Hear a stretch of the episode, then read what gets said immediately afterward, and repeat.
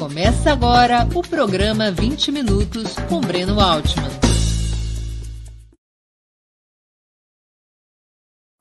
Bom dia! Hoje é 7 de dezembro de 2022. Está começando mais uma edição do programa 20 Minutos.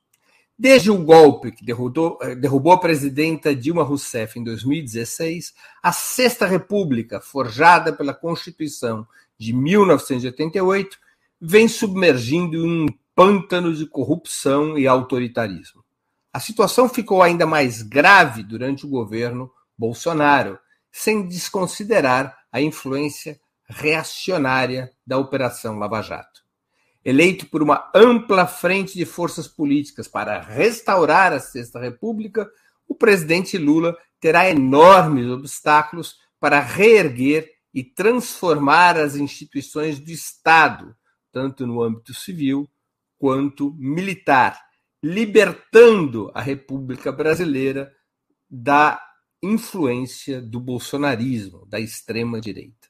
Para conversarmos a esse respeito, nosso convidado é o deputado federal Paulo Pimenta, representante do Rio Grande do Sul, eleito pelo Partido dos Trabalhadores, do qual é presidente estadual. Jornalista formado pela Universidade Federal de Santa Maria, além de ter cursado agronomia na mesma instituição, ocupa uma cadeira no Parlamento Nacional desde 2003 e se destacou, especialmente no último período, pelo combate à Operação Lava Jato e à perseguição judicial contra o ex-presidente Lula. Bom dia, Pimenta. Uma honra ter sua presença no 20 Minutos. Obrigado por aceitar nosso convite. Bom dia, Breno.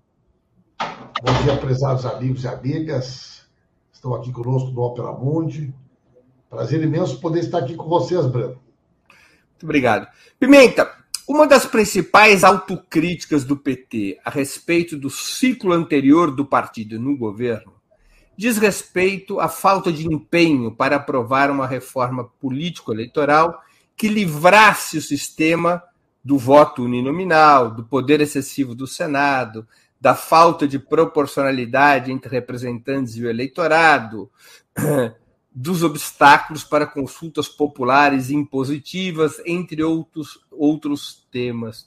Novamente, essa reforma continuará fora da pauta? Olha, Breno, quando a gente olha pelo retrovisor, né, e a gente faz um balanço do nosso governo, é claro que é que nem comentarista de partido que já terminou, né? É muito mais fácil de fazer avaliação. Mas existem determinadas coisas que a gente olha e pensa, mas como é que a gente conseguiu permitir que as coisas funcionassem dessa maneira, né? Eu sempre conto para o pessoal que no dia daquela fatídica sessão que afastou a presidenta Dilma, que era um domingo, foram suspensos os jogos do Campeonato Brasileiro, porque a Globo não queria perder nenhum momento daquela sessão, e um pouco passava a sessão e um pouco passava o Faustão, e no Faustão apareciam propagandas da Petrobras e do Banco do Brasil o tempo inteiro, né? Atrás do Faustão, né? Todos os ministros do Supremo Tribunal Federal que nós tínhamos indicado, num determinado momento, tinham se voltado contra nós, os ministros do Tribunal de Contas. E nós percebemos, né, que aquela ilusão que a democracia brasileira estava consolidada e que as elites do nosso país têm um compromisso com a democracia, aquilo era tudo uma grande... né, não sei nem que palavra caracterizada, uma grande bobagem, vamos dizer assim. Uma grande ilusão, talvez. Uma grande ilusão, né? Isso levou a que determinadas pautas que eram estratégicas e decisivas para nós fossem secundarizadas, né? A reforma política certamente foi uma delas, mas no momento que nós tínhamos mais força política, que foi exatamente no início do primeiro governo do presidente Lula, nós acabamos priorizando pautas que eram importantes do ponto de vista da economia. Você lembra todo o debate sobre a questão previdenciária, que acabou dando origem ao PSOL, né?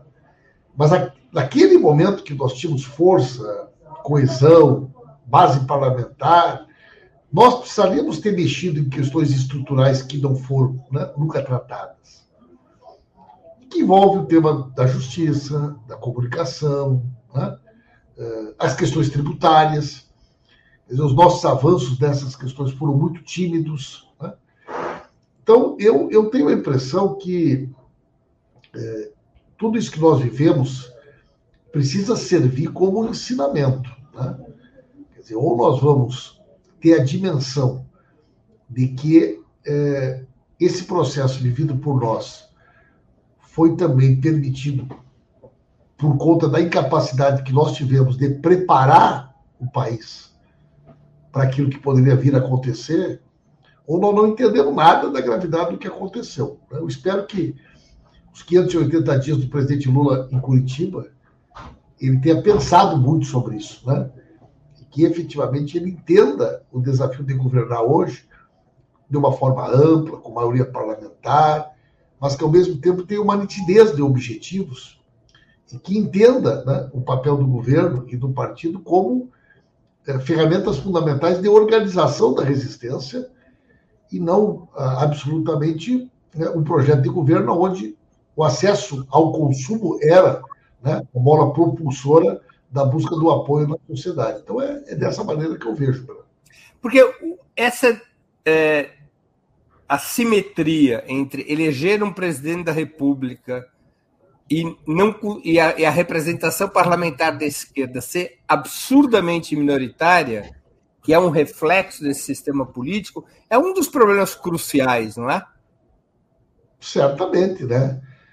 E veja que nós insistimos durante a campanha eleitoral, talvez uma das campanhas que a gente mais bateu nessa tecla, a importância, né, de ampliar bancadas.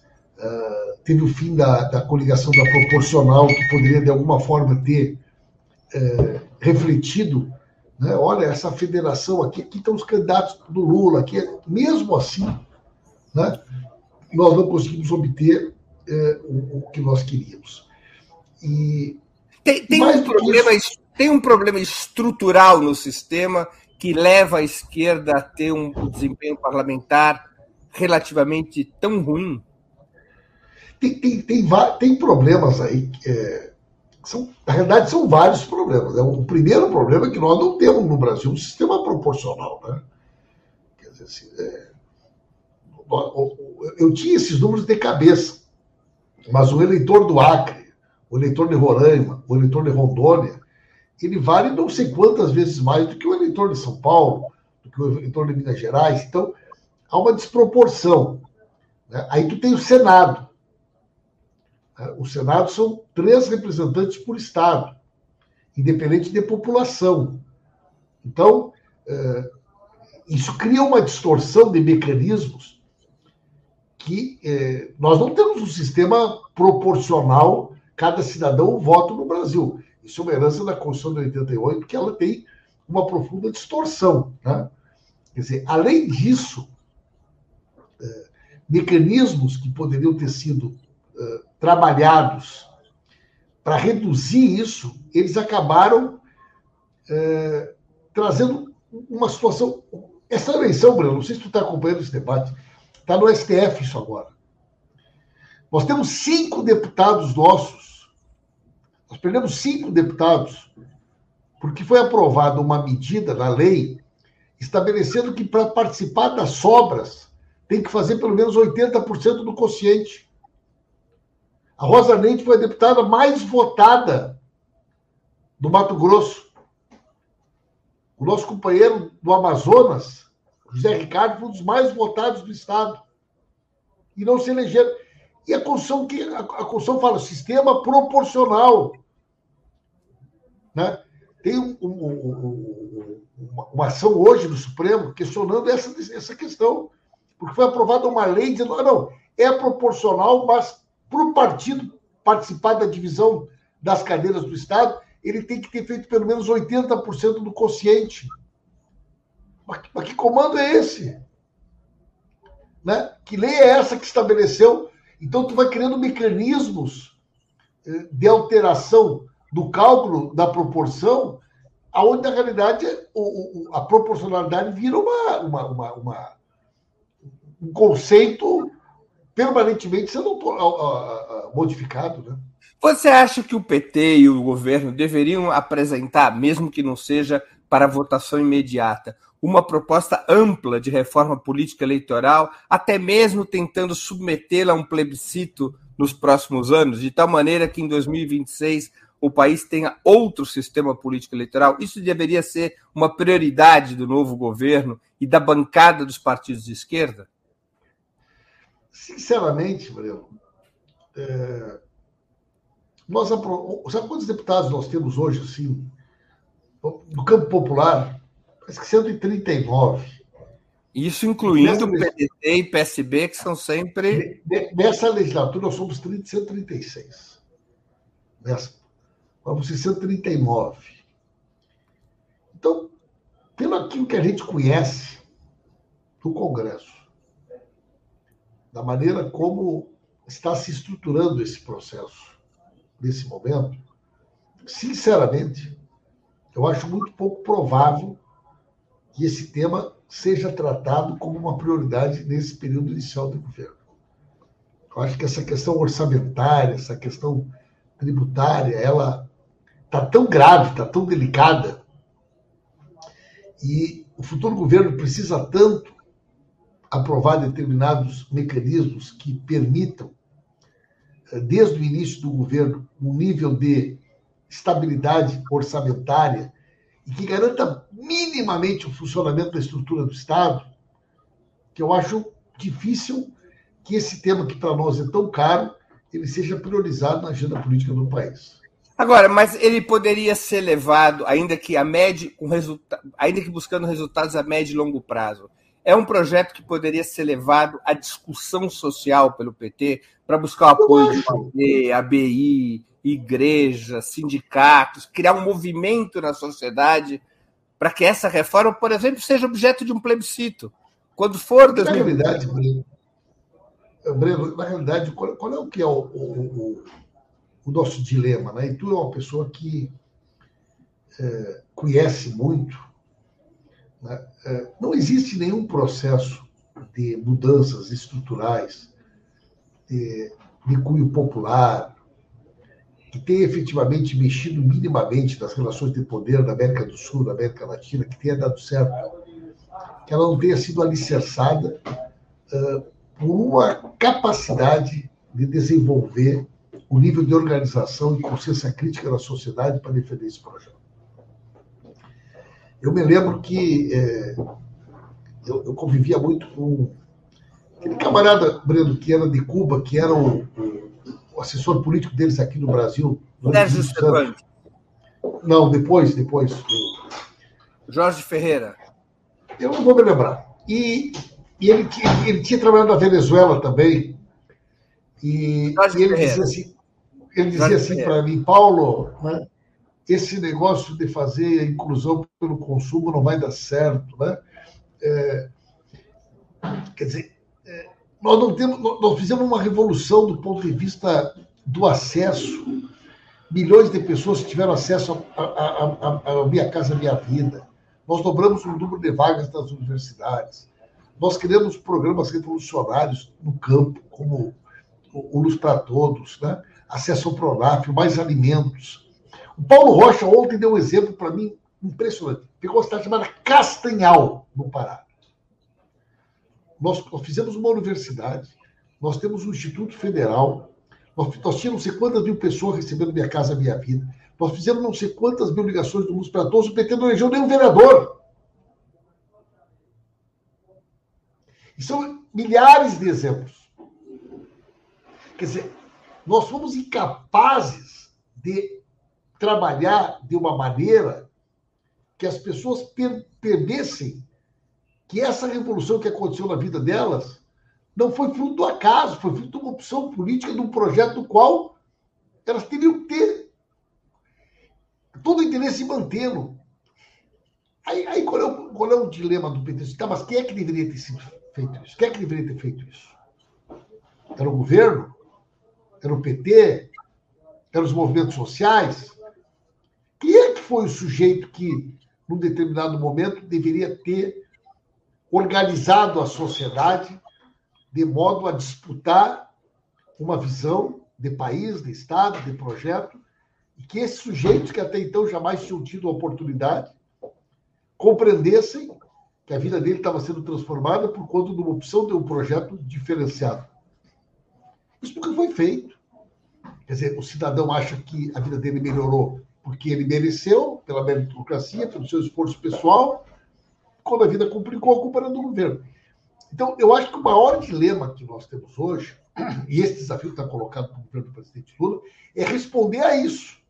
Quer dizer, como é que nós vamos encontrar um mecanismo que permita que o governo, e eu não acredito que esse projeto possa estar certo se o governo não participar, que o projeto e a sociedade, né, se apropriem desse conteúdo, né, e façam com que ele possa ser transformado em capacidade de organização e consciência. Ou a gente faz isso, Breno, ou, sinceramente, né, é só uma questão de tempo para a gente poder, de novo, estar fazendo um balanço. Hoje nós temos uma extrema-direita muito mais organizada, ideológica, que compreendeu muito mais do que nós, né, esses mecanismos de disputa. E eu acho que essa questão hoje ela se tornou absolutamente decisiva para o futuro do nosso projeto. Paulo, deixa eu passar para outro tema mais feijão com arroz, ainda no tema democrático. Na sua opinião, como o PT e o novo governo deveriam se comportar frente ao orçamento secreto, que pode até ser extinto ou reformado por decisão do STF? O tema está na pauta a partir de hoje mesmo. A governabilidade poderia obrigar a adiar o debate sobre essa ferramenta tão criticada durante a campanha eleitoral para não afastar possíveis apoios parlamentares? Eu acho que o tema do orçamento secreto ele é um tema que naturalmente ele exigirá uma ação do nosso governo. Porque eu me recordo um dia daquele ato na frente do QG em Brasília, quando o Bolsonaro, a primeira vez que o Bolsonaro foi lá, Rodrigo Maia era o presidente da Câmara. E eu cheguei na casa do Rodrigo Maia, no final da tarde, era um domingo, e o Alcolumbre era o presidente do Senado, e a casa do presidente da Câmara do Senado tem um portãozinho assim que tu passa de uma para outra. E o Alcolumbre chegou ali e tinha um telão. E o Bolsonaro estava em casa, assistindo, fantástico, eu acho, com o Roberto Jefferson. E naquele dia ali, ele tinha 23 parlamentares do PL que ainda continuavam com ele, naquele dia ali. E ali começou o processo de trazer o PP para dentro do governo, o Ciro Nogueira para dentro do governo, né? Ali começou a montagem. E, a partir dali, o Bolsonaro, ele simplesmente terceirizou a gestão do Estado. A verdade é que o Bolsonaro experimentou o mais tradicional e fisiológico experiência de governo. Tudo aquilo que a gente, na vida, ouviu falar do Tomalacá é fichinha, perto do que esse governo fez. E, mais do que isso, ele criou um mecanismo de proteção para que a sociedade não soubesse qual era o preço que cada parlamentar cobrava para se associar a esse projeto. Muitos parlamentares dizem assim, o orçamento não é secreto. Não, o orçamento não é secreto do ponto de vista da sua execução. É interessante explicar um pouquinho como é que é o tal do orçamento secreto, né? Para as pessoas. Né? O que acontece? O orçamento secreto nada mais é do que você pegar uma verba orçamentária, no caso, são quase 20 bilhões de reais, e você cria uma rubrica. E o ordenador, é como se o ordenador da despesa dessa rubrica é o relator geral do orçamento. Então, tu tem o orçamento da agricultura, tu tem o orçamento da saúde, tu tem o orçamento da educação, e tu tem 20 bilhões de reais que estão na mão do relator do orçamento. E que autoriza esse empenho, quem manda esse limite para o Ministério, não é o Ministério do Planejamento, é o Relator-Geral do Orçamento. Então... é, o nome formal é emendas do relator. Então, o relator, ele vai, dali um pouco, vai chegar lá no Ministério da Agricultura, um ofício do relator. Solicita o empenho, né, do programática número tal, tal, tal, para aquisição de 40 tratores. Né, para os municípios tais, tais, tais, tais. A rigor, na relação do Congresso com o Ministério, só existe o relator. Tá? Alguns dizem assim, ah, mas sempre existiu emenda de relator. É verdade, existe emenda de relator nas comissões temáticas, nas áreas temáticas. Na realidade, o que ninguém sabe é de quem são esses 40 tratores. Quem é o deputado que propôs ao relator? O deputado, o senador, ou o prefeito, ou sei lá alguém, né? Então, o aspecto secreto do orçamento reside em que ninguém sabe, né? E isso permite o quê?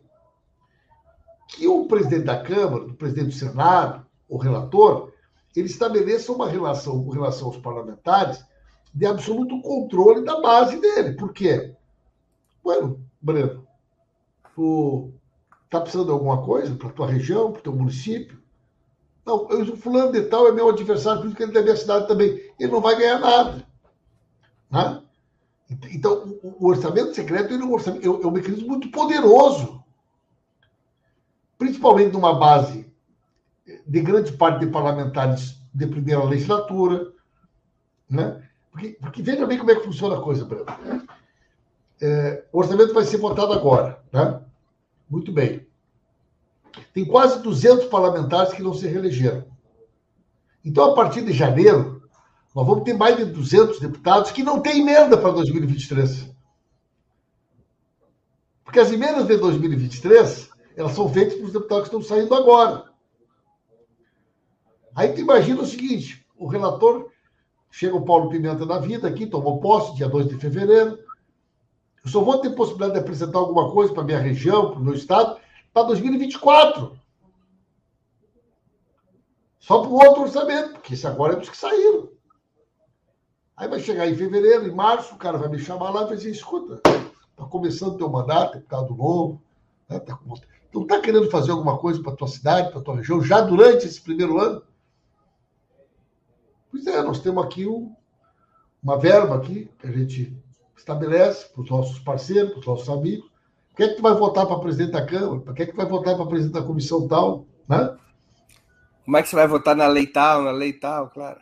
Então, o orçamento secreto, na medida que ele não tem, né, essa transparência, ele não tem equidade, então, tu não sabe como é que ele é distribuído pelos estados, o estado pode ganhar um monte de dinheiro, o estado pode não ganhar nada, né? Daqui a pouco tem uma cidade que ganhou 2 patrulhas agrícolas, ninguém sabe por quê, tem uma do lado, não ganhou nada. Tem a cidade do Maranhão que apareceu com extrações dentárias, que dava 14 extrações de dentes por boca de cada cidadão para justificar verbas para a saúde. Então, destruiu completamente os mecanismos. Então, eu vou te dar um exemplo no MEC, né? O MEC tem o PAR, que é um programa que foi desenvolvido por nós. E, então, tem o censo escolar. Então, tu vai lá no censo. Eu tenho 488 alunos na zona rural que estudam escolas polos. Para isso, eu preciso de 20 ônibus. Minha vida útil no ônibus é 10 anos. Então, eu sei, pelo PAR, que em 2026 eu tenho que botar 2 ônibus novos lá na cidade. Então o PAR, ele só vai permitir que a prefeitura peça esses 2 ônibus em 2026, porque o censo está mostrando isso. Acabou isso. Por exemplo, para te pedir uma creche, o censo escolar teria que mostrar que tu tinha uma demanda para fazer uma creche. Tá? Eu quero pedir uma creche para Corumbá das Antas. Não, mas o censo aqui não tem criança para fazer a creche. Então, nós tínhamos um mecanismo de transparência que O parlamentar não tinha nenhuma participação. Para garantir a equidade. Equidade, transparência e o mínimo de gestão. Isso tudo acabou. Se tu chegar hoje no Ministério da Educação, você assim, ministro, prefeito, meu município não tem mais ônibus, acabou os ônibus do meu município. Ele vai falar, vai lá na Câmara, acha um deputado da base do governo, pede para ele falar com o relator e manda ele me mandar um limite aqui que eu consigo os ônibus para ti. A vida real é assim. Agora, o governo, o novo governo, e o PT, como principal partido... Esse mecanismo, ele é um traje. Agora, a situação atual, em função da necessidade de constituir uma maioria parlamentar, a situação atual que levou o PT a apoiar a reeleição do Arthur Lira, obrigará o novo governo PT a engolir por mais algum tempo o orçamento secreto? Eu acredito que não. Eu acho que o Arthur Lira já entendeu isso, né? O Rodrigo Pacheco já entendeu isso, o presidente Lula tem dito. Nós não somos contra a emenda, né? Nós achamos que a emenda é uma ferramenta importante e ela, de certa forma, ela é uma forma de fazer chegar o dinheiro no pequeno município, na ação. Agora, ela tem que ser transparente, tem que existir uma equidade de distribuição entre os estados, tem que haver um parâmetro que todos os parlamentares possam acessar, tem que ser público, não adianta, tu entendeu? Então, eu acho que dificilmente vai conseguir recuar, olha... O parlamento não vai mais ter tanta participação. E outra coisa, as ações, né? As ações, então, por exemplo, agora, está aí, não tem dinheiro para transporte escolar.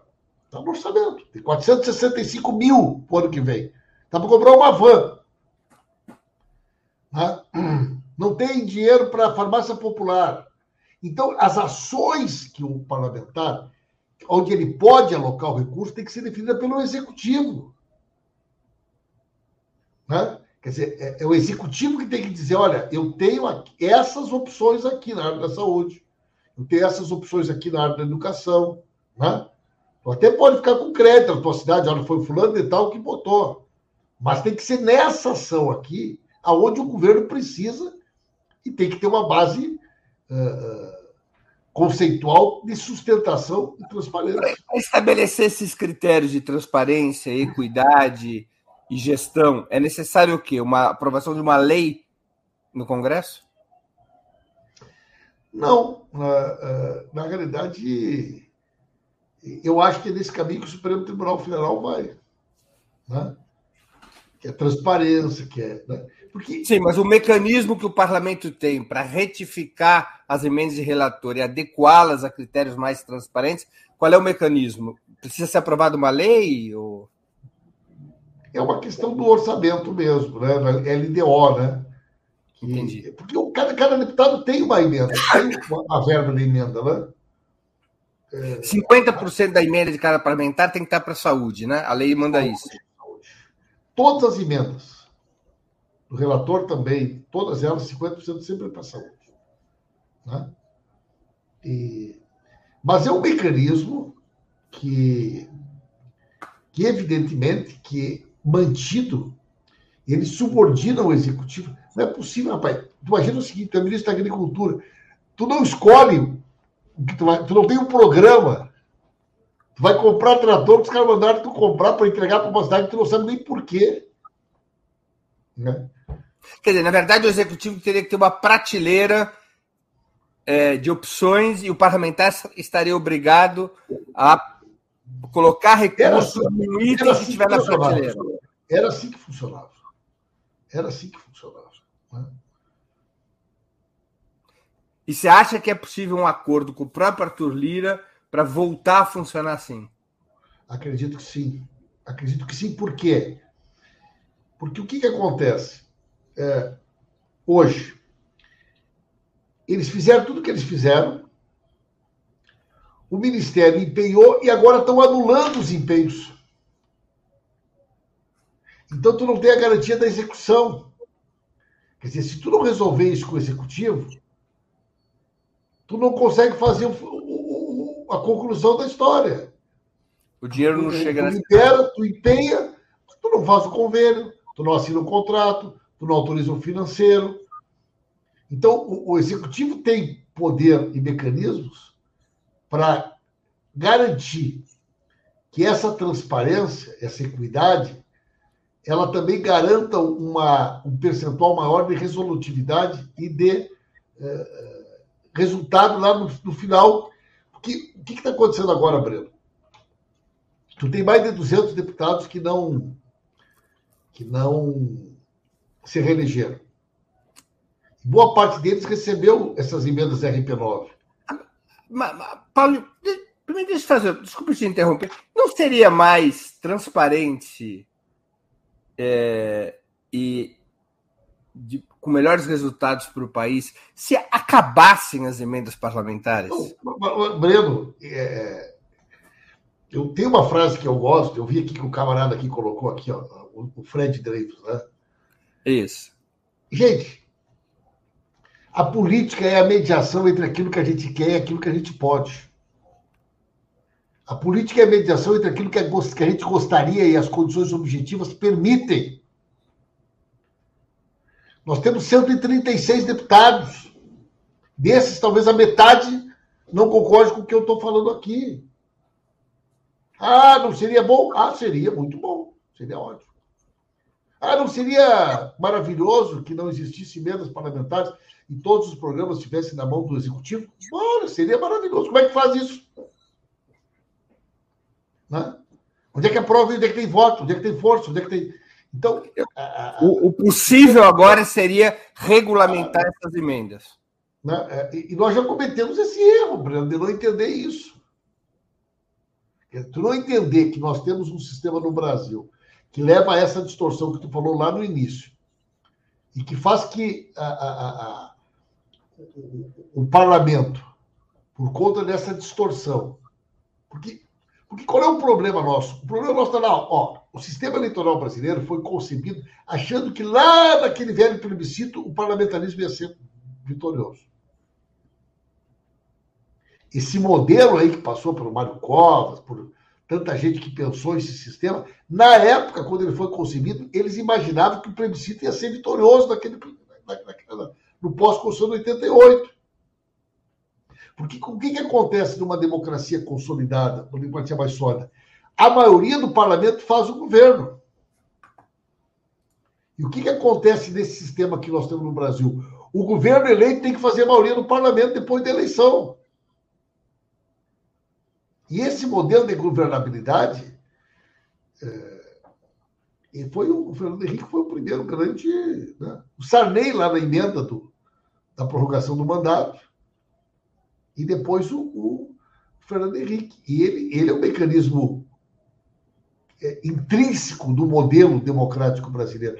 Ignorar isso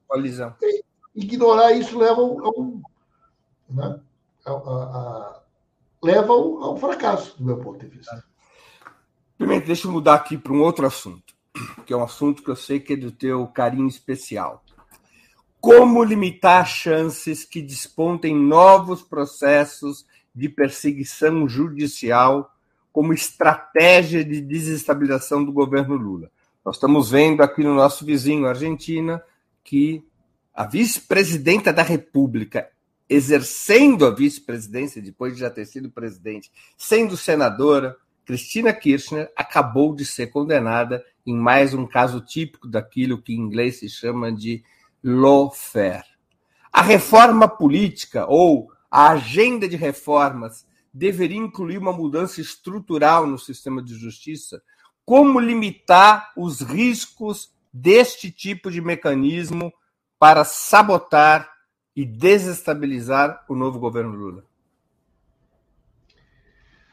Bom, primeiro eu estou muito satisfeito com essa ideia, com essa possibilidade de que o Flávio Dino vai ser ministro da Justiça.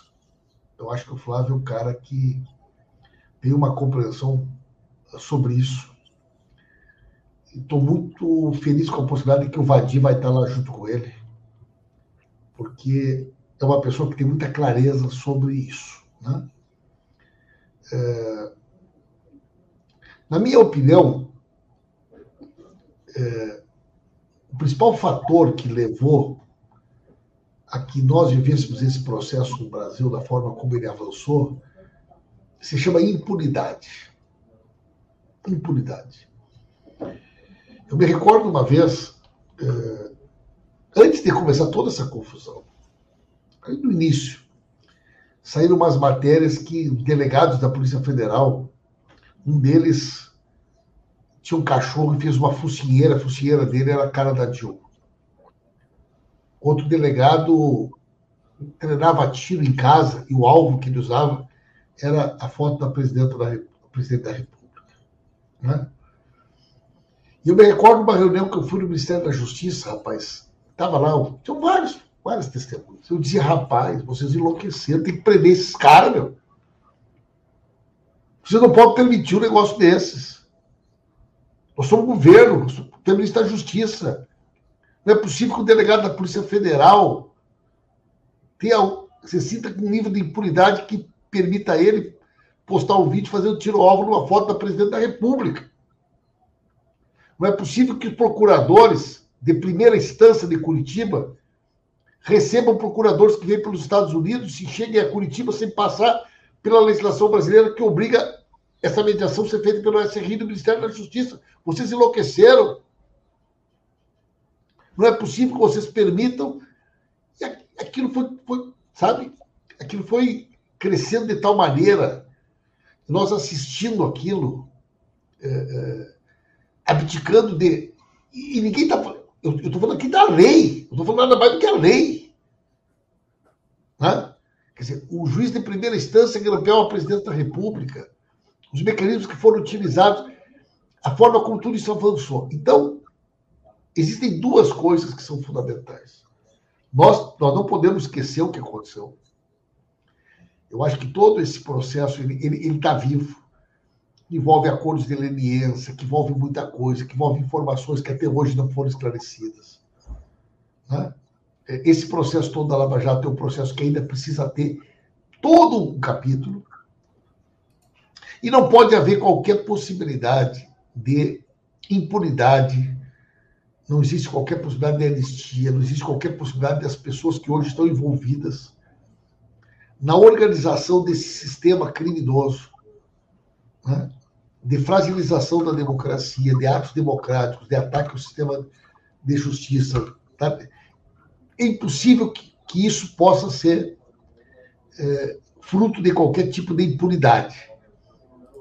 Quer dizer, ou nós vamos fazer uma ação que ela seja absolutamente pedagógica, decisiva, exemplar, para estabelecer um limite daquilo aonde é possível e não é possível dentro da democracia. Atentar contra o Estado Democrático de Direito, ou, repito, daqui a 2 anos nós vamos estar numa crise sem precedentes. Os alemães do pós-Segunda Guerra Mundial, e a gente não chega na Alemanha, tu nunca vai chegar na Alemanha e vai encontrar uma foto de alguém, meu avô ele era do exército do Hitler. Ai, que é esse aqui com a roupa da SS? Ah, era o meu bisa. Não, não tem, tu não vai achar ninguém. Né?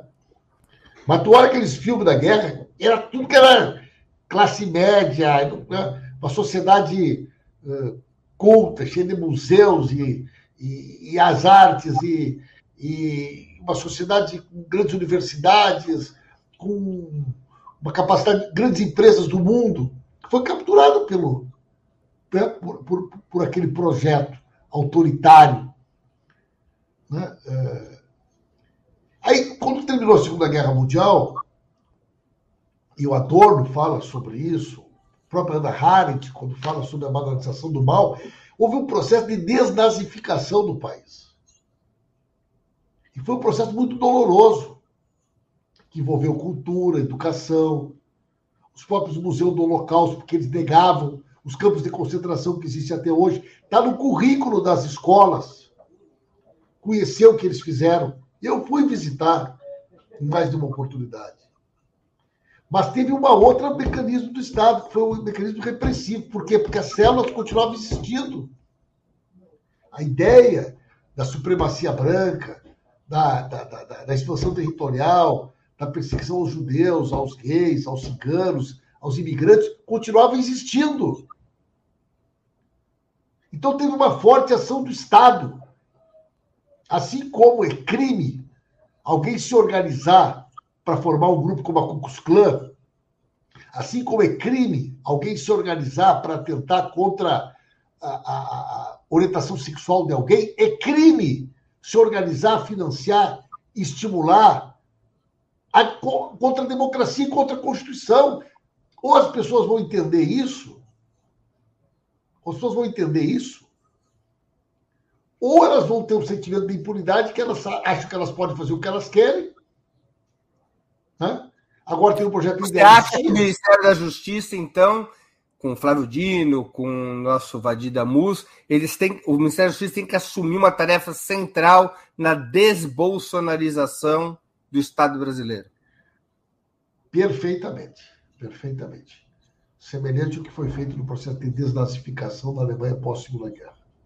Eu acho que essa é uma das grandes tarefas que nós temos no próximo período. Deixa eu te fazer uma pergunta sobre um aspecto específico do tema sistema de justiça.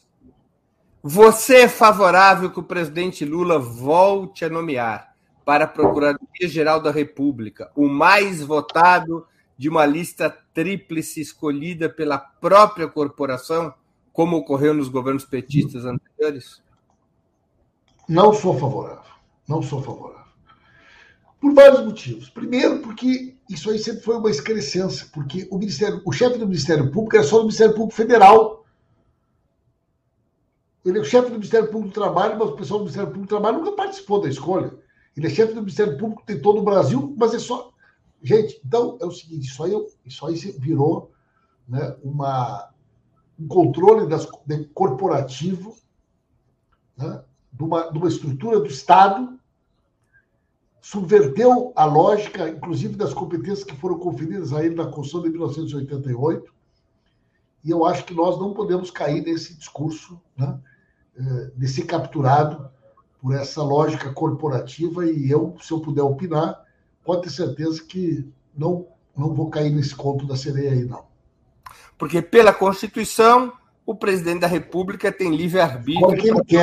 Procurador-Geral, que tem que ser aprovado pelo Senado. Escolhe quem ele quiser. O mecanismo é a aprovação pelo Senado. Claro. Mas ele pode escolher qualquer pessoa para cumprir a função de Procurador-Geral da República. Não precisa nem ser procurador de carreira.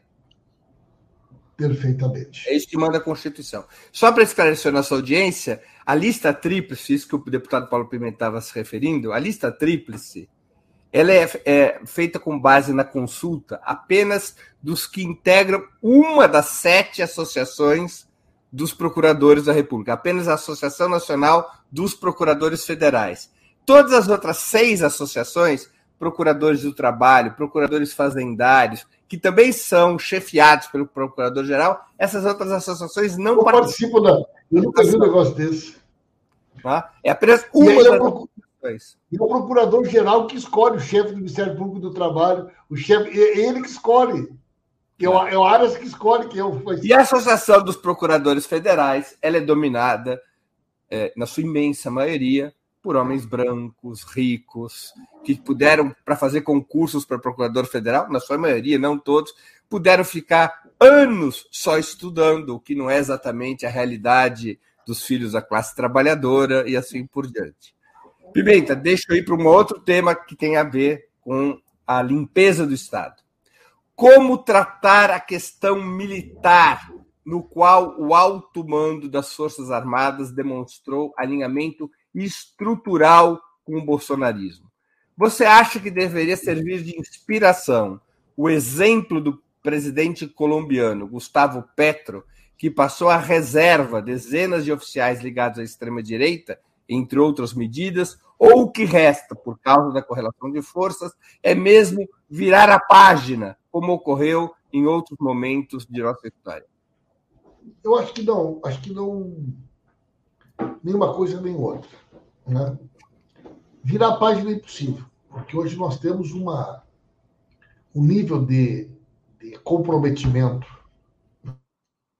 né, de envolvimento, um nível de privilégios, de alterações de legais que foram feitas, que elas imediatamente precisam ser revogadas.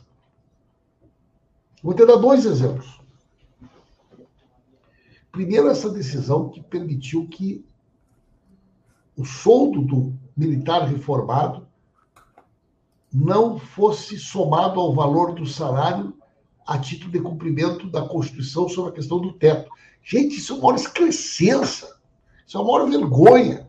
Quer dizer, o militar que vai para o governo ele pode receber o soldo mais o salário da função.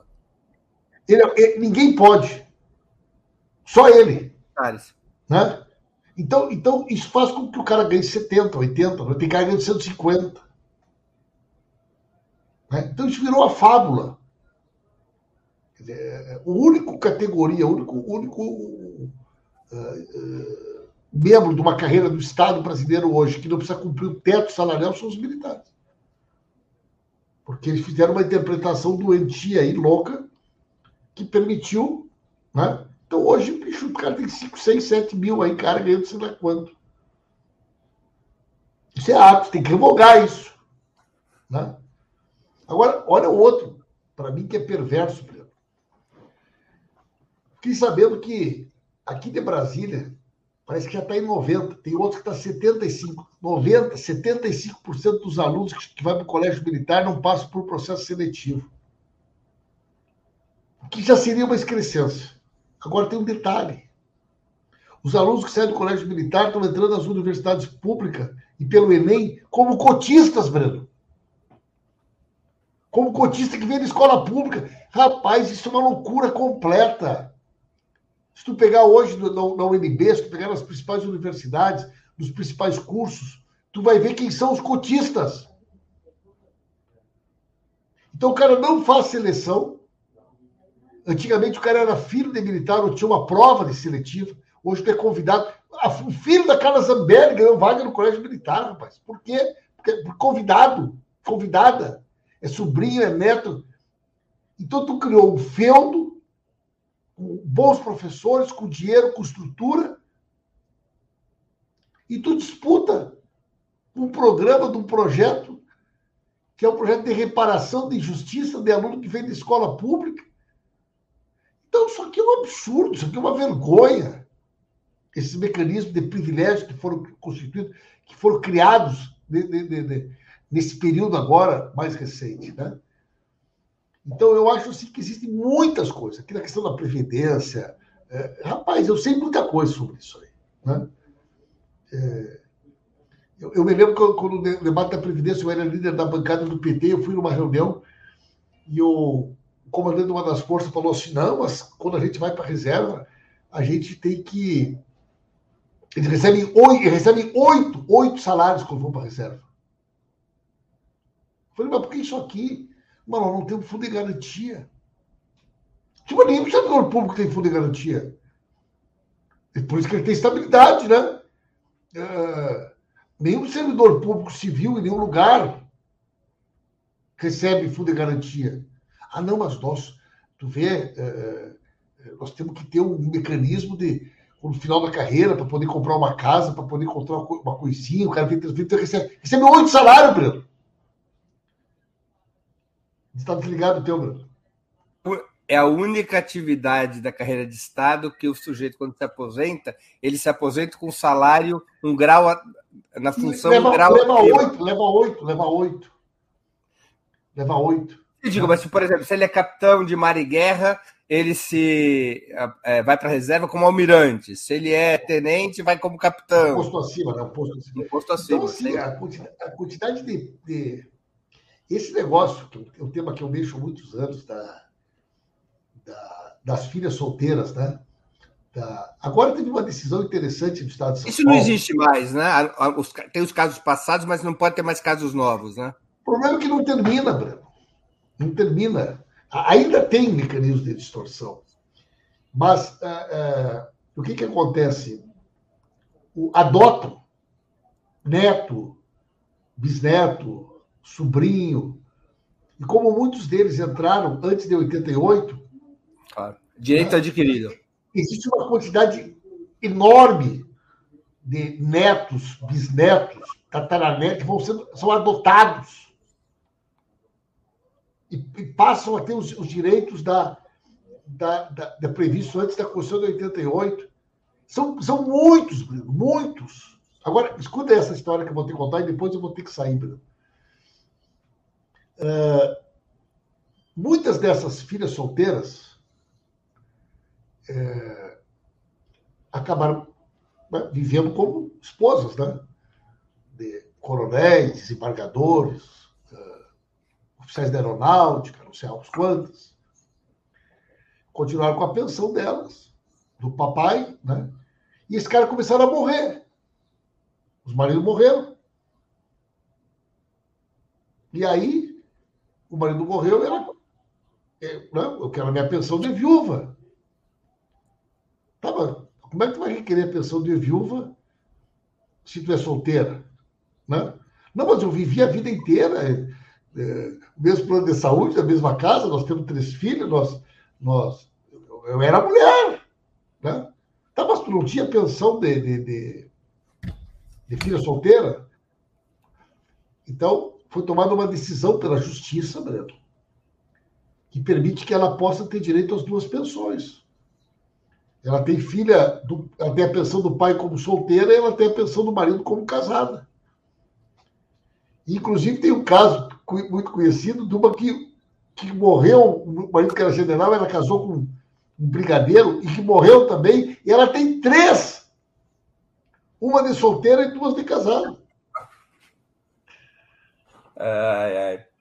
Pimenta, deixa eu trazer uma última pergunta de mérito, que eu sei que é um assunto dos seus cuidados e que também tem a ver com esse tema da democracia.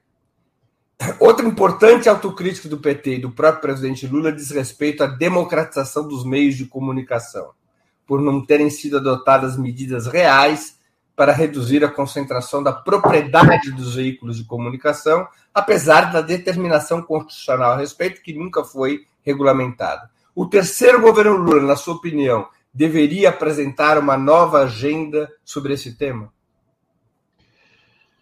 O PT nunca priorizou, em nenhum dos seus governos, o tema da comunicação como algo estratégico daquelas questões consideradas fundamentais para a afirmação do nosso projeto. Nós já tivemos um avanço importante, a reunião da executiva, a reunião da bancada, em todas elas já foi incluído a pauta da comunicação como um pleito central do PT. Coisa que nunca tinha acontecido, Breno. Sempre foi um ministério. Segundo, o presidente Lula tem absoluta clareza disso. Eu não tenho a menor sombra de dúvidas de que esse tema da comunicação ele é central para a construção de um projeto, né, capaz, inclusive, de dar nitidez. Um projeto de frente ampla como esse que nós estamos constituindo, ele precisa ter no seu interior nitidez de propósito. Em primeiro lugar, para que a nossa base social se enxergue, se sinta representada e entenda o que está em jogo. Para que tu está fazendo uma frente ampla? Para alcançar quais objetivos e quais propósitos. E nesse aspecto, a questão da comunicação, ela é o centro dessa disputa. Ela é o centro dessa construção. Né? Então, eu acho que o presidente Lula tem essa compreensão e eu espero que a gente possa, de fato, dar para esse tema a dimensão estratégica e decisiva que ele tem. Pimenta, nós estamos chegando aqui ao final da entrevista e eu queria te fazer 2 perguntas que eu sempre faço aos nossos convidados e convidadas antes das despedidas. A primeira é qual livro você gostaria de sugerir aos nossos espectadores? A segunda, qual filme ou série?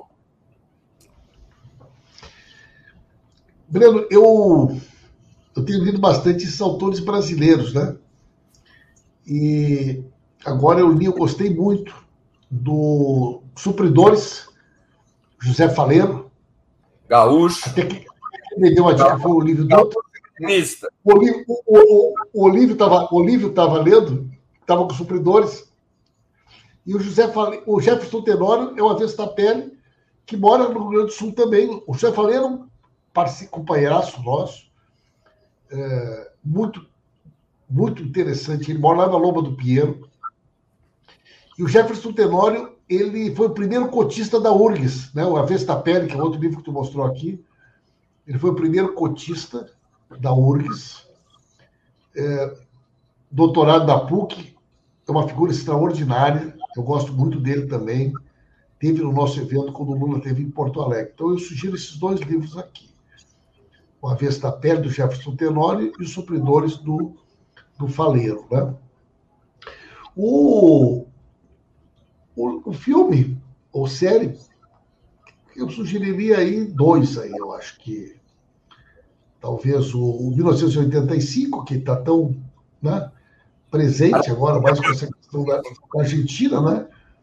O Leon, eu acho que ele ganha mais dimensão. E não sei se vocês colocaram alguma outra aí. Eu gostei do Glória também, gostei bastante do Glória, né? Que essa série da Netflix, essa série portuguesa sobre a questão da Guerra Fria. Excelente. Né? Então, as minhas sugestões são essas aí, Breno, né?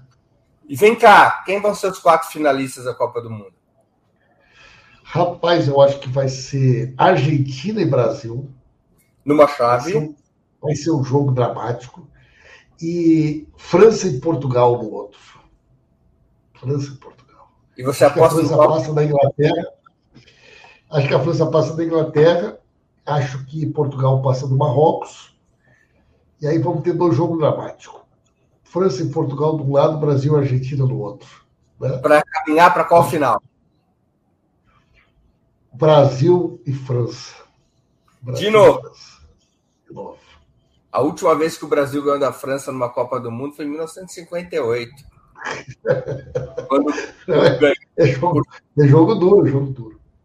Há muito tempo não ganha da França. A vantagem é que agora o goleiro é do Inter, o Alisson é goleiro do Inter. O Alisson não é goleiro do Inter, o Alisson é goleiro... Criado dentro do Inter, né? Criado desde criança dentro do Beira-Rio. Ele, o irmão dele também foi nosso goleiro. Então vou ficar tranquilo, porque o Neymar e o Rodrigo são do Santos. Breno, um abração, Breno. Obrigado. Eu queria te agradecer muito pelo teu tempo e por essa conversa tão interessante. Obrigado pela oportunidade e aos nossos espectadores. Muito obrigado. Tchau, tchau. Também agradeço a todos e todas que assistiram a esse programa, em especial aqueles que puderam fazer contribuições financeiras ao nosso site e ao canal de Opera Mundi no YouTube. Sem vocês, nosso trabalho não seria possível e não faria sentido. Um grande abraço a todos e a todas. Para assistir novamente esse programa e a outras edições dos programas 20 Minutos, se inscreva no canal do Opera Mundi no YouTube.